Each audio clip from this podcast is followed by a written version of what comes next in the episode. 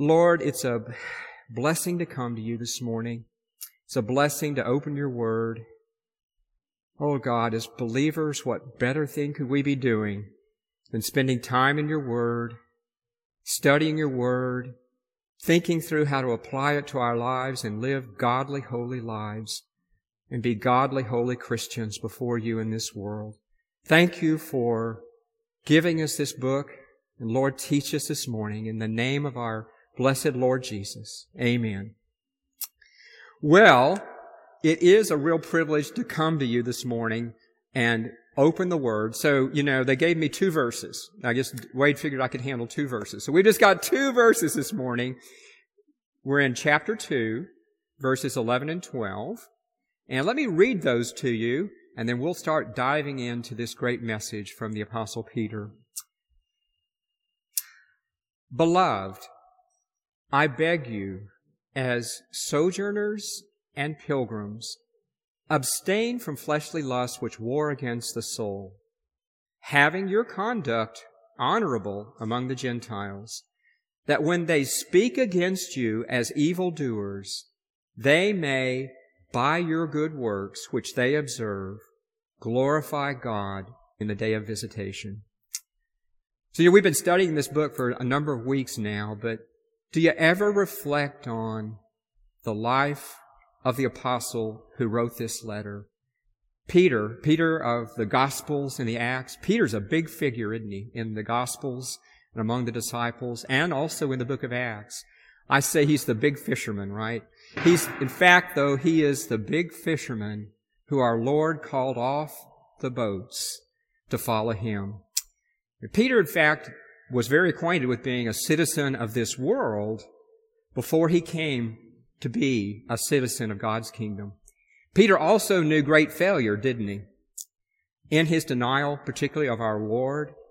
But Peter also knew the tenderness of our Lord in bringing him back into the fold. Perhaps that's why, as we're going to see this morning, Peter is so tender with the readers of this letter in his exhortations to them about holiness. So let's consider the theme of these verses and then we're going to dive into them. So I have it here on your handout. Everybody, if you have, don't have a handout there in the back, and I'm going to try to follow the outline pretty closely so you won't get lost. But the main theme, and this is how I see these verses, believers are citizens of God's kingdom, aliens in this world who are called to sin killing holiness that will be seen by sin blinded unbelievers to the end that they might know God and give Him glory. That is, that the unbelievers might know God and give Him glory.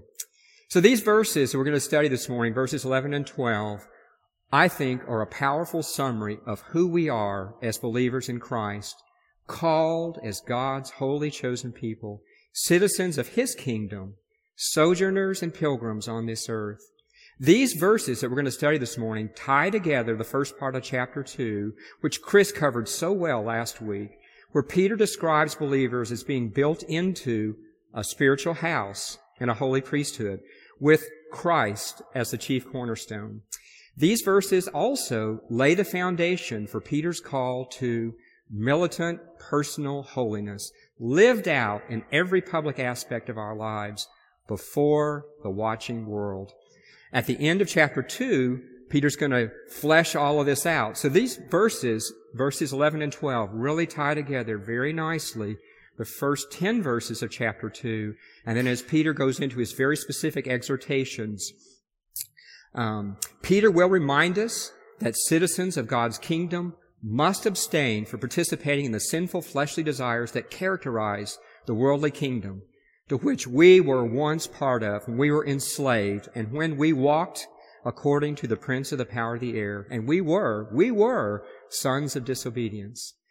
Though we are now set free from bondage to sin and the old man, these fleshly desires are always at war against us, tempting us to walk in the old ways of the flesh. Peter pleads with us to abstain from these temptations and pursue holiness in our public living in the world. Our godly living will be a refutation of the slanderous accusations of the world to the end that the world may glorify God because of what they see in our lives. So this is a very powerful two verses that we have to go over this morning and very practical for our lives as Christians.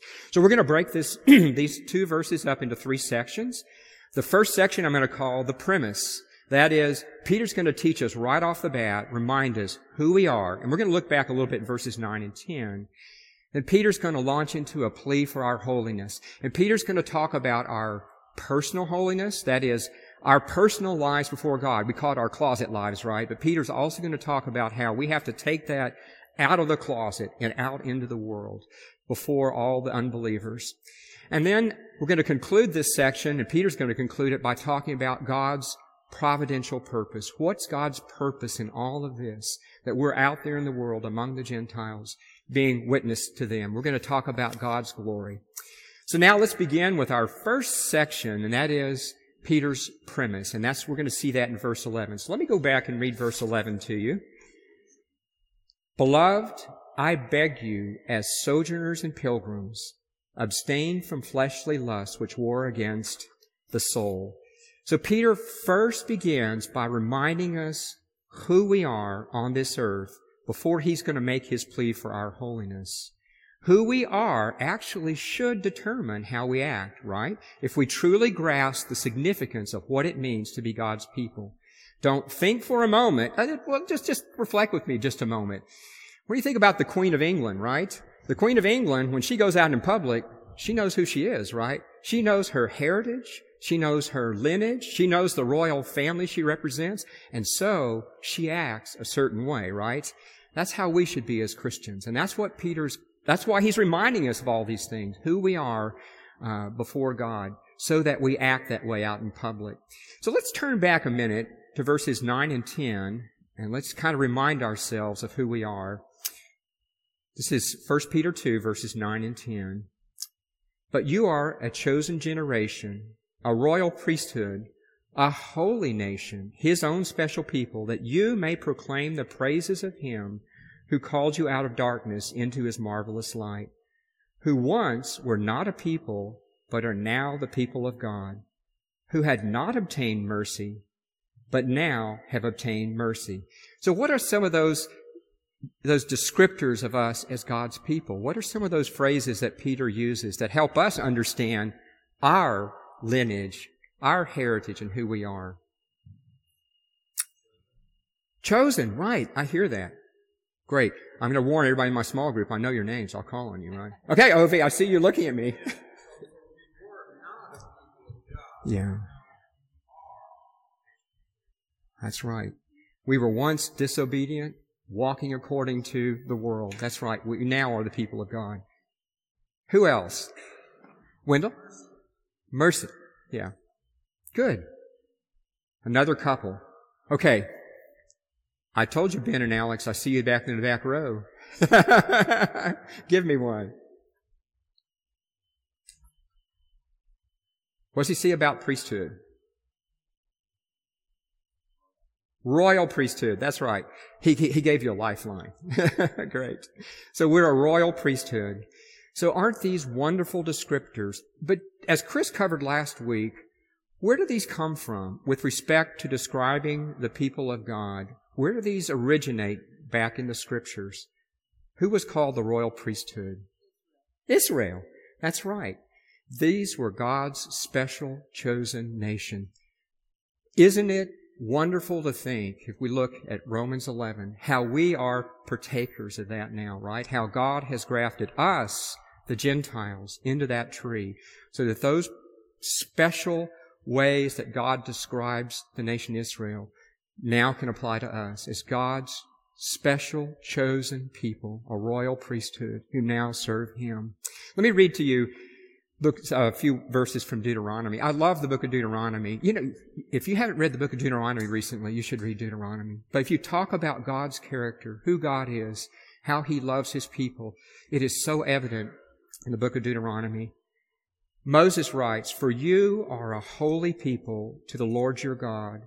The Lord your God has chosen you to be a people for himself, a special treasure above all the peoples on the face of the earth. The Lord did not set his love on you, nor choose you, because you were more in number than any other people, for you were the least of all peoples. But because the Lord loves you, and because he would keep the oath which he swore to your fathers, the Lord has brought you out with a mighty hand and redeemed you from the house of bondage, from the hand of Pharaoh, king of Egypt. This is just God's electing love. We know that. This is just God's electing, choosing love. He loves us for no reason in and of ourselves. Let me read you a few verses from Paul. Least we think we are special people and God should have chosen us too. Paul kind of sets it all straight in 1 Corinthians chapter 1. I'm reading verses 26 through 29. Speaking of our election and who we actually are. For you see your calling, brethren, that not many wise according to the flesh, not many mighty, not many noble are called. But God has chosen the foolish things of the world to put to shame the wise. And God has chosen the weak things of the world to put to shame the things which are mighty. And the base things of the world and the things which are despised God has chosen. And the things which are not to bring to nothing the things that are that no flesh should glory in his presence.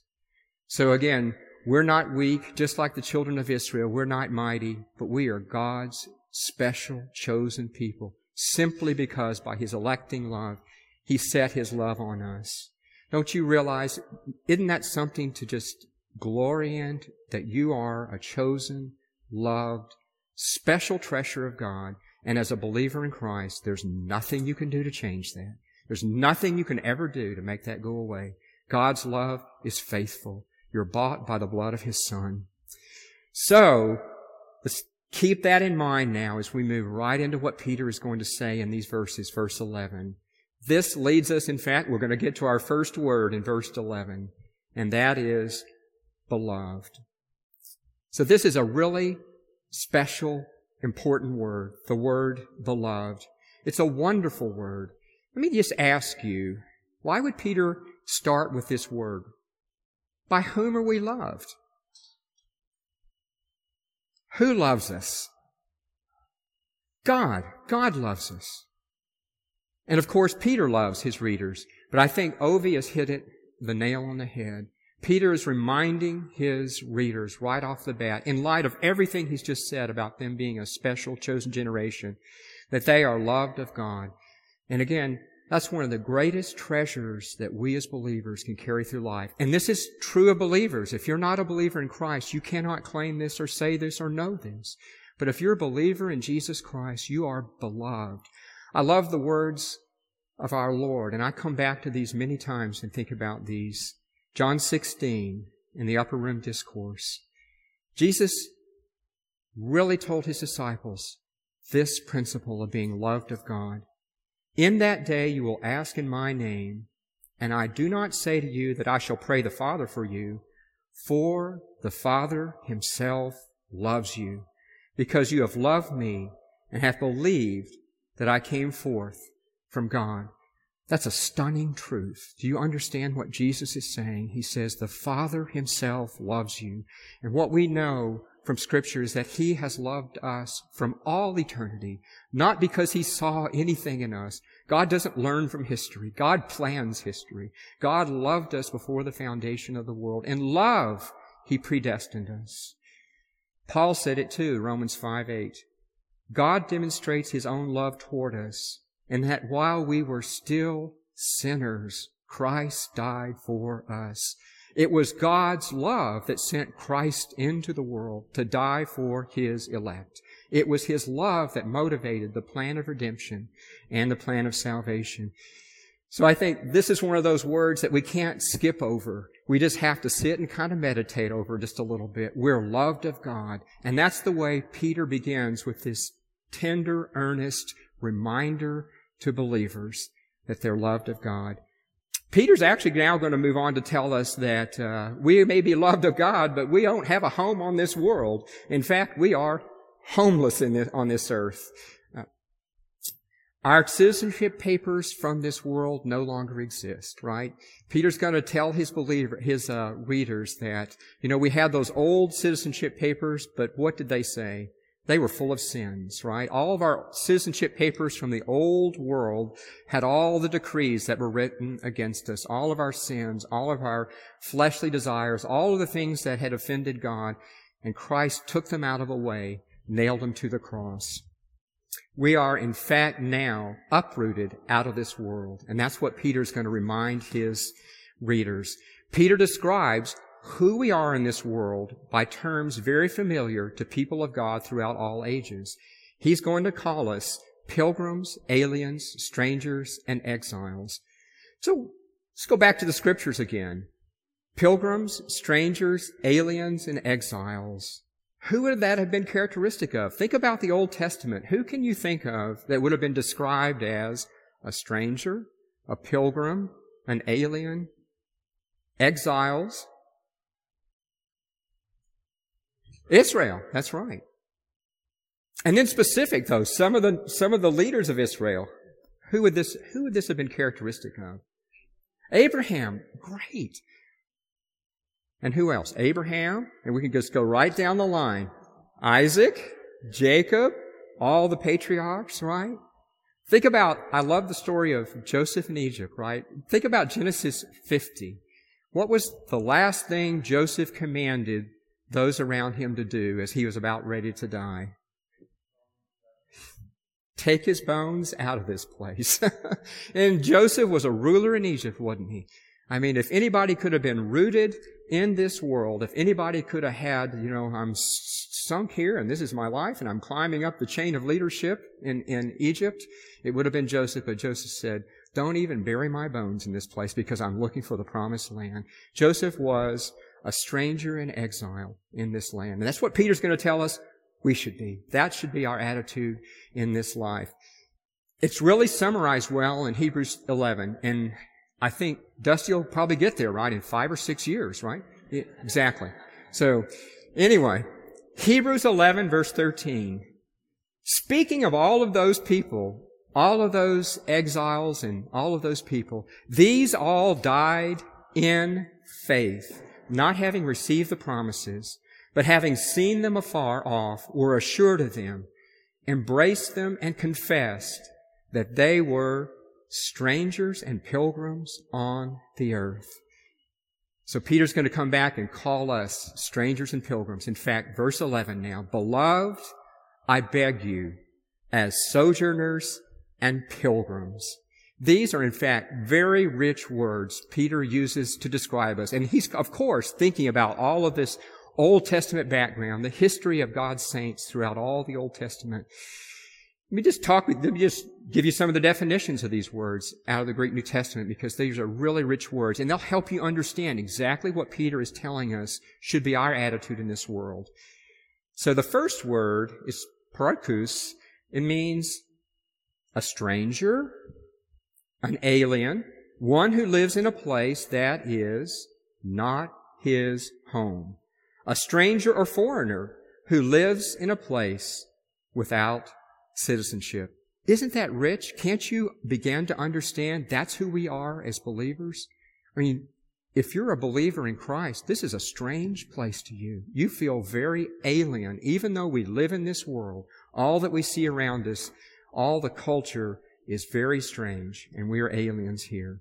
And then the next word he uses is uh, but it means this is also another rich descriptor. Listen to this one who stays for a while in a strange place, sojourning, one who comes from a foreign country into a city or land to reside there beside the natives, Christians who are not at home in this world. So I love westerns. So there's this great western, The Magnificent Seven. It's like the best western ever made, right? And there's that scene, you know that scene, right, where it's, you got Yul Brynner, Steve McQueen, and they're taking the Indian to bury him up at Boot Hill, right? And the town doesn't want to bury him, and you know they they they take care of the problem. So Yul Brynner looks at Steve McQueen and says, "Where are you coming from?" And Steve McQueen just says, and Yul Brynner says, "So where are you going?" I mean, that's kind of us, isn't it, as believers? We're coming from the old world, aren't we? The old man. We were just sucked into this culture. We were just part of it. But no more. We are headed for heaven. We're strangers and exiles. We don't have it. We're in a sense kind of drifters in this world, kind of sojourners in this world. We don't have any roots in this world. And that's how Peter is describing us. Sojourners, pilgrims, and aliens. So let me just ask you a few, a question. If that's true, and we know that's true, how then should we live? To quote the late great Francis Schaeffer, how then should we live in this world? If you're a stranger and alien and you're not rooted in, in this world, how should you look at it? I'm going to let you answer, but let me throw out a couple of suggestions, things I think about. Like, how do we see events in this world, right? How do we see who's in control of this world? I'm not going to give you any more answers. Ovi, you're smiling at me. That means I'm going to call on you. but how does that change your life? How do we look at this world now? Thinking through what Peter is saying is, we're not rooted here. Like Joseph, carry my bones out of this place. Yeah, good, Alejandro. We're not attached, right? We're not rooted, right? You see that God is in sovereign control no matter what it looks like. Yeah. Isn't that important now? I mean, our world is turned upside down. We see evil rampant at all levels, right? But we know we're not part of this kingdom anyway. God's going to bring to an end, right? And we have a new heavens, a new earth. That's great. Who else? These are great. Great. And why, Drew? We shouldn't be anxious, and why? That's right.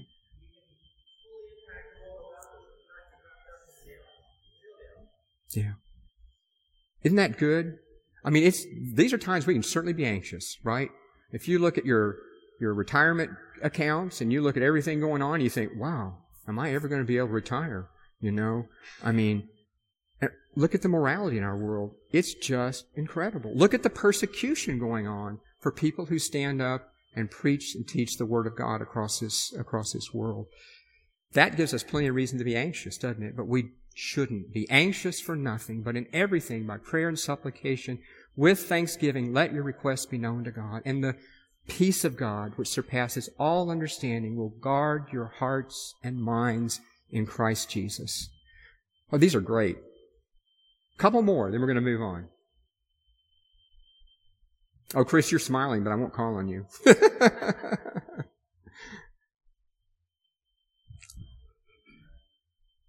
I'm sorry, speak up.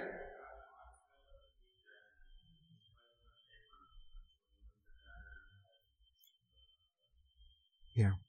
I heard you say this life is a vapor. That's exactly right. It's just it's just passing through. That's right. Keeping ourselves unstained from the world. A few more things I had. Clinging to Him for help. Not looking to the world for help in all these circumstances, but our help is in Him. Our help is in the Savior. And proclaim, through all of this, proclaiming His excellencies, giving Him praise, rejoicing always, being vigilant in prayer, faithful in serving. There's nothing that can deter the body of Jesus Christ. We'll be faithful in serving, proclaiming the gospel, proclaiming his excellencies, even in the midst of the worst things. Paul sums it up very, very well, all of this. Philippians 3.20. What a great verse.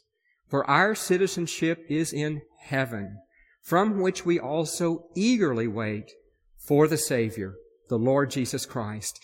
That's our hope too, isn't it? We look at this world and you know what? The old, I have a birthday this week and I'm well past 60 now. Cemeteries are the most sobering thing at funerals where you can go to because you realize unless the Lord returns in our lifetime, we're going to go, right? But that's our hope, isn't it? It is our hope that in life or death, it's Jesus Christ, right? He is our hope and we wait for that kingdom to be with Him. So, in light of all of these facts, these glorious truths about who we are and our hope, Peter's now going to apply it. He's going to say, now you need to live like it, right? He's going to plea for our holiness. He's going to talk about our personal holiness and our public holiness. First, he's going to talk about our personal holiness. So let's go back and let me reread this verse again. Beloved, I beg you, we're going to come back to that word beg you, as sojourners and pilgrims, abstain from fleshly lusts which war against the soul.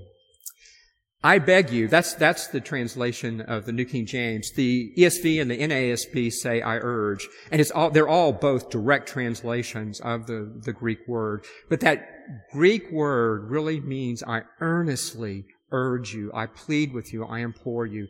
I think this is the tenderness of Peter's heart. This again is that tenderness of the aged apostle who he's seen it all. He's lived many decades and he's seen believers who've fallen into sin who've disgraced the name of the Lord. And he's pleading with these believers not to do that.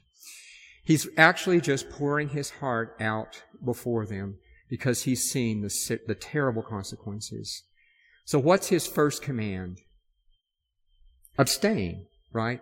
Abstain from fleshly lusts. What does that mean to abstain?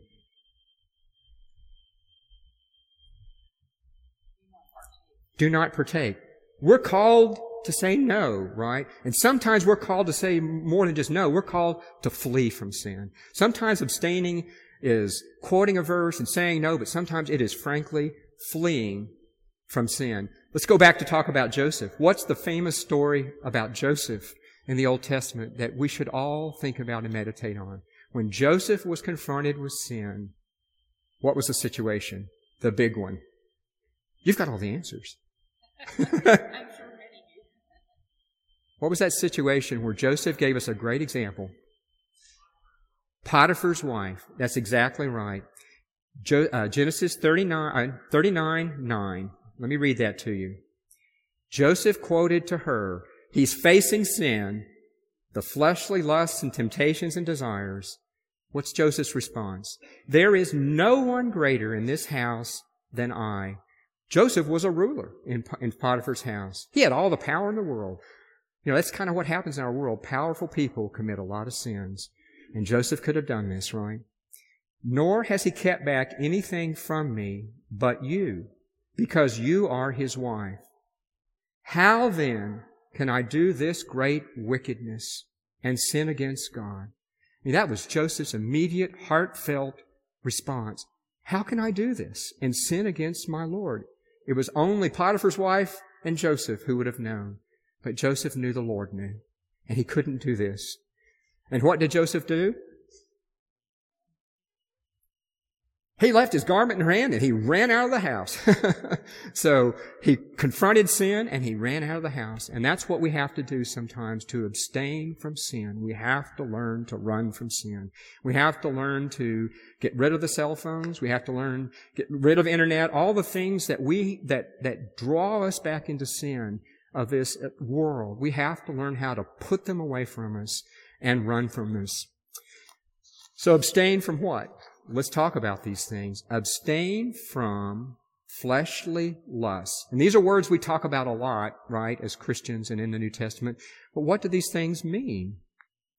Well, the Greek word for flesh can mean, can be very neutral. In fact, it can mean this, my hands. It can mean normal bodily flesh. It's used in verses like this.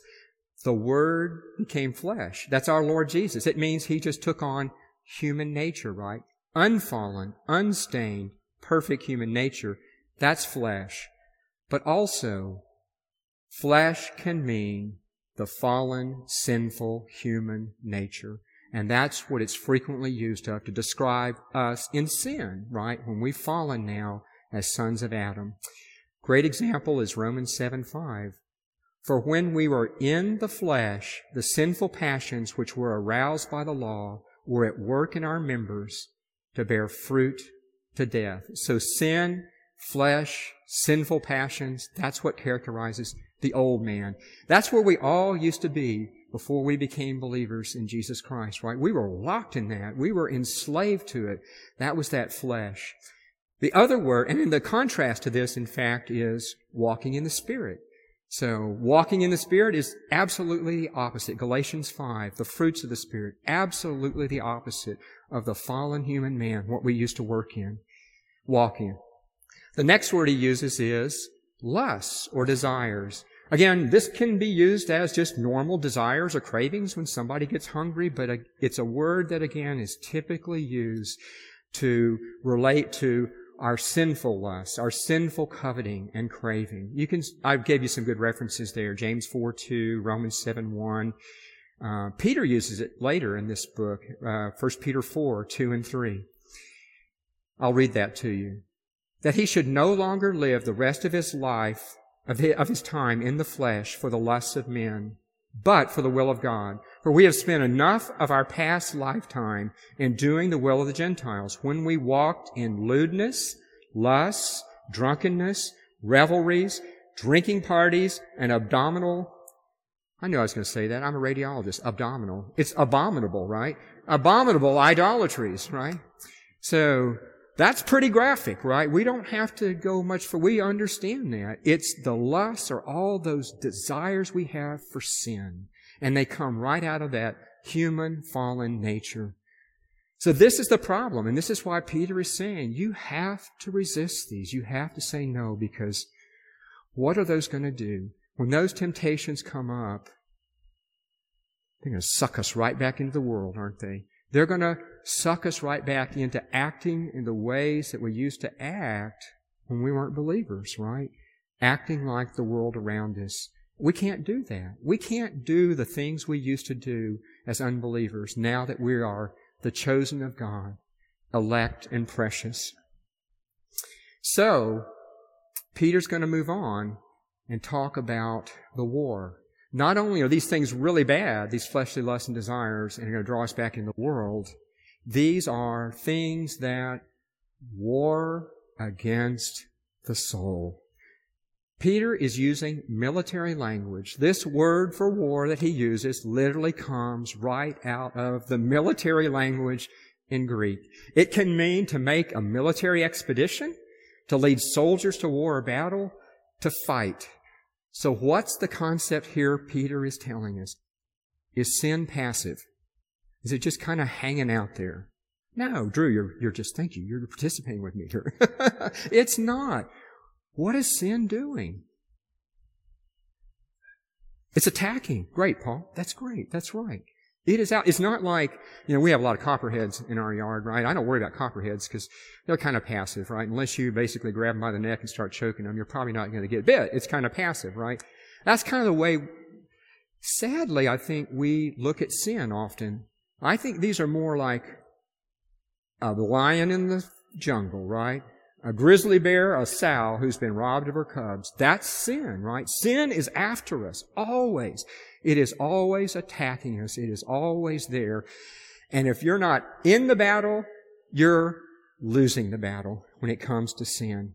It's a warfare. In fact, what's the famous, does anybody know the famous line from John Owen the Puritan about sin? It came out of his, his essay on mortification of sin. But what's his famous line about sin and killing sin. Say it. Yes! Be killing sin or it will be killing you. Isn't that great? That's what Peter's telling us because it's attacking us always. It's always there. If we're not actively in the war, if we're not soldiers of the cross, sin is going to be killing us. It's always there. So I made a handout for you guys because it's, you see a chart on the last page because I think we can't just pass through this. We need to talk about this just for a moment. And uh, I thought this might be helpful for us to talk about how do we do this? Because the scriptures tell us what are some practical ways that we fight the battle against sin. So on the left hand side, in fact, I started to bring a book. Speaking of the Puritans, there's a huge, huge tome I have at home by William Gurnall on the Christian and complete armor. It's just over Ephesians 6, 14 through 18. There's a lot that can be said about these verses, but I put on the left-hand side the verses from Ephesians and then Galatians 5, 24 and 25. And then on the right-hand side, I tried to put some application so that we can actually make these practical and do these things. Let me, I'm not going to read them all for the sake of time, but let's look at a couple of these. Um, the first one, Ephesians 6.14. Paul tells us, and you know what? I think Peter would be fine that we're talking about Paul here this morning too. So we're, we're bringing in a little Paul here. Um, Stand therefore having girded your waist with truth. So what is truth? God's word, right? Pilate asked that question, right? But he didn't know, but it's God's word. The Lord said this, right? Sanctify them in truth. Your word is truth. That's right. So if we're looking at the truth, it's the word of God. That's going to be a kind of a key theme here if we're fighting the battle. It's the word of God, right? We have to stand firm on the truth and authority of God's word as our foundation. What a blessing. We're in a church, a body of believers, a pastor, elders who are committed to God's word as the inerrant, infallible, inspired Word of God. You know, that's, the, that's, that's the truth of God's Word. And we stand for, you have to stand firm on that. The, the next verse, having put on the breastplate of righteousness. That's the imputed righteousness of Jesus Christ. That's how we battle. We can go out into this battle against sin because we know our sins have been taken away. If we're truly believers, we know we're going to fail. We're going to fail, right? But if we confess our sins, He is faithful and righteous to forgive us our sins and to cleanse us from all unrighteousness because of the cross, because of the imputed righteousness of Jesus Christ. Therefore, we can go out in this battle knowing that if we slip, if we fall, He holds us by His righteousness. Skip down. Um, Ephesians 6:17 and the sword of the spirit which is the word of God. Again, the word of God is pretty key in this if you're going to be in the battle. I say that's our commitment. It's our commitment every day. I mean, every day. You have to be in the Word of God, right? You have to be in the Word of God, making it such a part of your life. Um, you have to have that commitment, really, to be studying it, to be meditating on it, to be memorizing it. It's why Drew leads us in small groups, in core scripture verses that we memorize so that it it's for this reason. It's not just to give us busy work, that we can have it there. We can have it as the sword of the Spirit, which is the Word of God. Let me move on one more, then we're going to, we're to go on. Galatians 5, 24. It's kind of down at the bottom of the left-hand column. And those who are Christ have crucified the flesh with its passions and desires. What does it mean to crucify that flesh? I say on the right-hand side here, this is just my, my thoughts daily putting to death those sins that plague us. We know, we all know, what are those sins that we wrestle with that plague us? Learning how to daily put those to death through Word, the Word of God, prayer, learning how to flee sin like Joseph, learning how to put it away from us and give it no place in our lives. So I think these are the keys. Some of the keys. Meditate on this passage, Ephesians 6. It will help you understand how to actionize the things to go into the war. So let's move on. Um, Peter's now going to show us how to take all of these things, our personal holiness, and actionize them into visible, godly living in public holiness. In fact, this really reminds me of the words of our Lord. Let your light so shine before men that they may see your good works and glorify your Father in heaven. Matthew 5:16. So if we're doing all of these things, we're living holy, godly, righteous lives. God doesn't want it just in the closet. He wants it out there in the middle of the world. And that's what Peter's going to now command us. Verse 12, having your conduct honorable among the Gentiles, that when they speak against you as evildoers, they may by your good works, which they observe, glorify God in the day of visitation. So this is Peter's plea for our public holiness. Conduct. He uses this word conduct. That just means our manner of life, how we live out in the world. What all does that encompass? I think it's everything, isn't it? It's just the way we live. It's, it's our marriages. It's the way we behave in school. It's our respect to authorities around us fact, it's just how we treat the checker at Chick-fil-A when we're waiting in line, right? It's everything. It's our words, our actions, everything. That's our conduct in this world. And don't be deceived. The world is watching. I've had so many instances. I, I'm a physician. I work with pagan unbelievers, but by God's grace, I try to live out the life before. I've had them so many times come to me and say, I got this going on in my life. And they just, because they know I'm a believer. And they know there's no hope in the people around them. You know what I'm saying? They know. They see. They see. Um, but that's our conduct. That's why it's important. He uses this wonderful word. Our conduct should be honorable. That word actually can mean morally beautiful. Can you picture that? Isn't that a wonderful word? There's not much, if we look out in society right now, there's not much we'd consider morally beautiful, is there? It's pretty morally ugly, pretty morally wicked and hateful. But this is what Peter is telling us to have it beautiful. It's just really the opposite of evil. So Peter's going to tell us to live this way, to live as beautiful, moral people out among the Gentiles. And that's just synonymous with being out in the midst of the world. And in fact, Peter is going to be very granular, not in these two verses, but in the verses that follow, the rest of this chapter and into chapter three. He's going to be very specific. He's going to tell us exactly what that morally beautiful conduct should look like. And I've given you these references. Chapter 2, verses 13 through 17. Submission to the government and laws. Wow, this is a hard one. Wendell gave me a book yesterday that his son's written on tyranny, on government tyranny, what's going on. We know what's going on with Christians right now who are being persecuted around the world. This is an area where we're going to be called to be salt and light. He's going to be very specific. Our conduct should be morally beautiful. We stand for the truth, but in a morally beautiful way.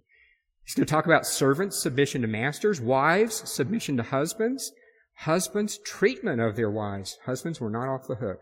I don't, I, hopefully I don't have to teach those passages, right?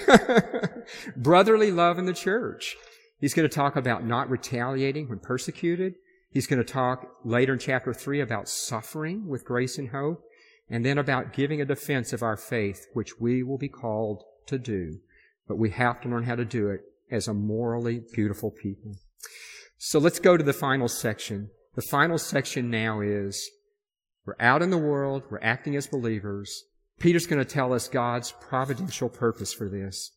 Having your conduct honorable among the Gentiles, listen to this, that when, not if, that when they speak against you as evildoers, they may by your good works which they observe, they're going to see this, because you're going to be out in the world, right?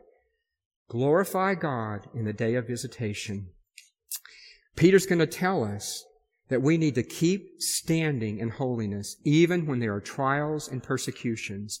They speak against us. That's the word that just means slander in Greek. That is, they defame you, defame you, call you evildoers. Evildoers. It's synonymous with being immoral people, criminals. Here's a good definition. Peter says in 1 Peter 3:16, having a good conscience that when they defame you as evildoers, those who revile your good conduct may be ashamed in Christ. So they're going to tell us as believers, and this was very common in Peter's day, that Christians were accused of being this strange sect of people, and they're immoral. They're in these meetings together, and they're immoral people. In fact, they're just criminals. You know, that's the opposite. That's just slander, right? But Peter is telling them basically, in commanding us to live holy lives, don't give them even any an inch to make those accusations. Be morally beautiful before them in the world, so that when they make these false accusations, they may in fact see our good works. The light of our good works will shine in the darkness. It doesn't matter what they say. If we are living these lives before the world, they're going to see it. They're going to know it. In contrast to their slanderous accusations, the behavior of a Christian in society should be apparent even to Gentile unbelievers. Our actions in this world, how we live, our families, our marriages, respectful attitudes at work, obeying the laws, obeying the government, even on your taxes, right? Even when you're driving the speed limits, right? All, no, meddling here, right? But all those things, they're going to be seen by the world around us, right? If we live our lives in holiness, our testimony will be consistent with good citizens of this world and of the heavenly kingdom. We're created for this. We're created for good works. We're created, Paul said, we're created, we are His workmanship, created in Christ Jesus for good works, which God prepared beforehand that we should walk in them. And the final phrase here that Peter has is, for this purpose, one, glorify God in the day of visitation. The glory of God always is the ultimate, right? All of this is for His providence, His glory, His purposes, right? These believers, these unbelievers who are slandering us, that's all part of His providence, right? And God will be glorified. So this is an interesting phrase in the day of visitation because it may mean, in fact, that these unbelievers will be saved. And many of the conservative evangelical commentators believe that. It's also used in judgment. So some say that in the day of visitation means when God comes in judgment. In fact, we can think of Philippians 2 that every knee should bow, every tongue confess that Jesus Christ is Lord. Whether that's in heaven or in hell, all will confess that He is Lord. I put the comment from the MacArthur Study Bible in your handout, and I think it summarizes it very well. At least I didn't lose my voice here till the end, right? this is a common, a common phrase in the Old Testament warning of God's visitation, His drawing near to people or nations in either judgment or blessing. In the New Testament, visitation speaks of redemption. Luke 168, 716, 1944. Peter was teaching that when the grace of God visits the heart of an unbeliever, he will respond with saving faith and glorify God because he remembers the testimony of believers he had observed. Those who don't believe will experience the visitation of his wrath and judgment. May it be, may it be, it's always my prayer that when I'm out in the world, that what they hear and see from my lips brings them to Christ. That's the prayer, and we should be praying for them that it brings them to Christ. So just a few conclusions and we're done. First, Christians are called to be holy in this world and let it permeate everything we do. There is nothing that shouldn't be permeated by our holiness, by our redemption and our sanctification. If you are truly a Christian, you will, we talked about this earlier, you don't belong here on this earth. You will long to be home in God's kingdom, and you will never feel at home in this world. You live here. We raise our kids. They go to school. We just don't feel home at home here, though. We're not part of this culture, right? You will fight the daily battle against sin so that God will receive glory from your life. And Christ will change everything you do in life. He will change everything you do in life. And people will be drawn to Christ through your testimony. So that's it. Any questions, any points of discussion from this morning? I didn't even have to call on James this morning. you were hiding back there, right? So, well, it's a privilege to see you guys, and uh, hopefully I'll be back in the cycle again before too long. And I enjoy starting to teach. And but come visit me at the bookstore too. Oh, wait. Oh, thank you. No equip next Sunday. Okay, got it. But there will be a bookstore. Well, actually, we won't be here. My wife and I are going to be in Kansas City, so somebody will be running the bookstore. So, no Sunday school next week. Okay. Oh, that's right. That's right. Well, the Lord bless you. Let me pray for us real quick and we'll close. Lord, these are great words. Teach them to our hearts. Oh, may we live lives that give glory to our Savior, who is beautiful himself. May we live lives that people see and want to know Him and want to ask us how to know Him. God, give us strength in persecution. Give us strength in trials and build our body here at North Lake. Build us in your word and your truth. In Christ's name, amen.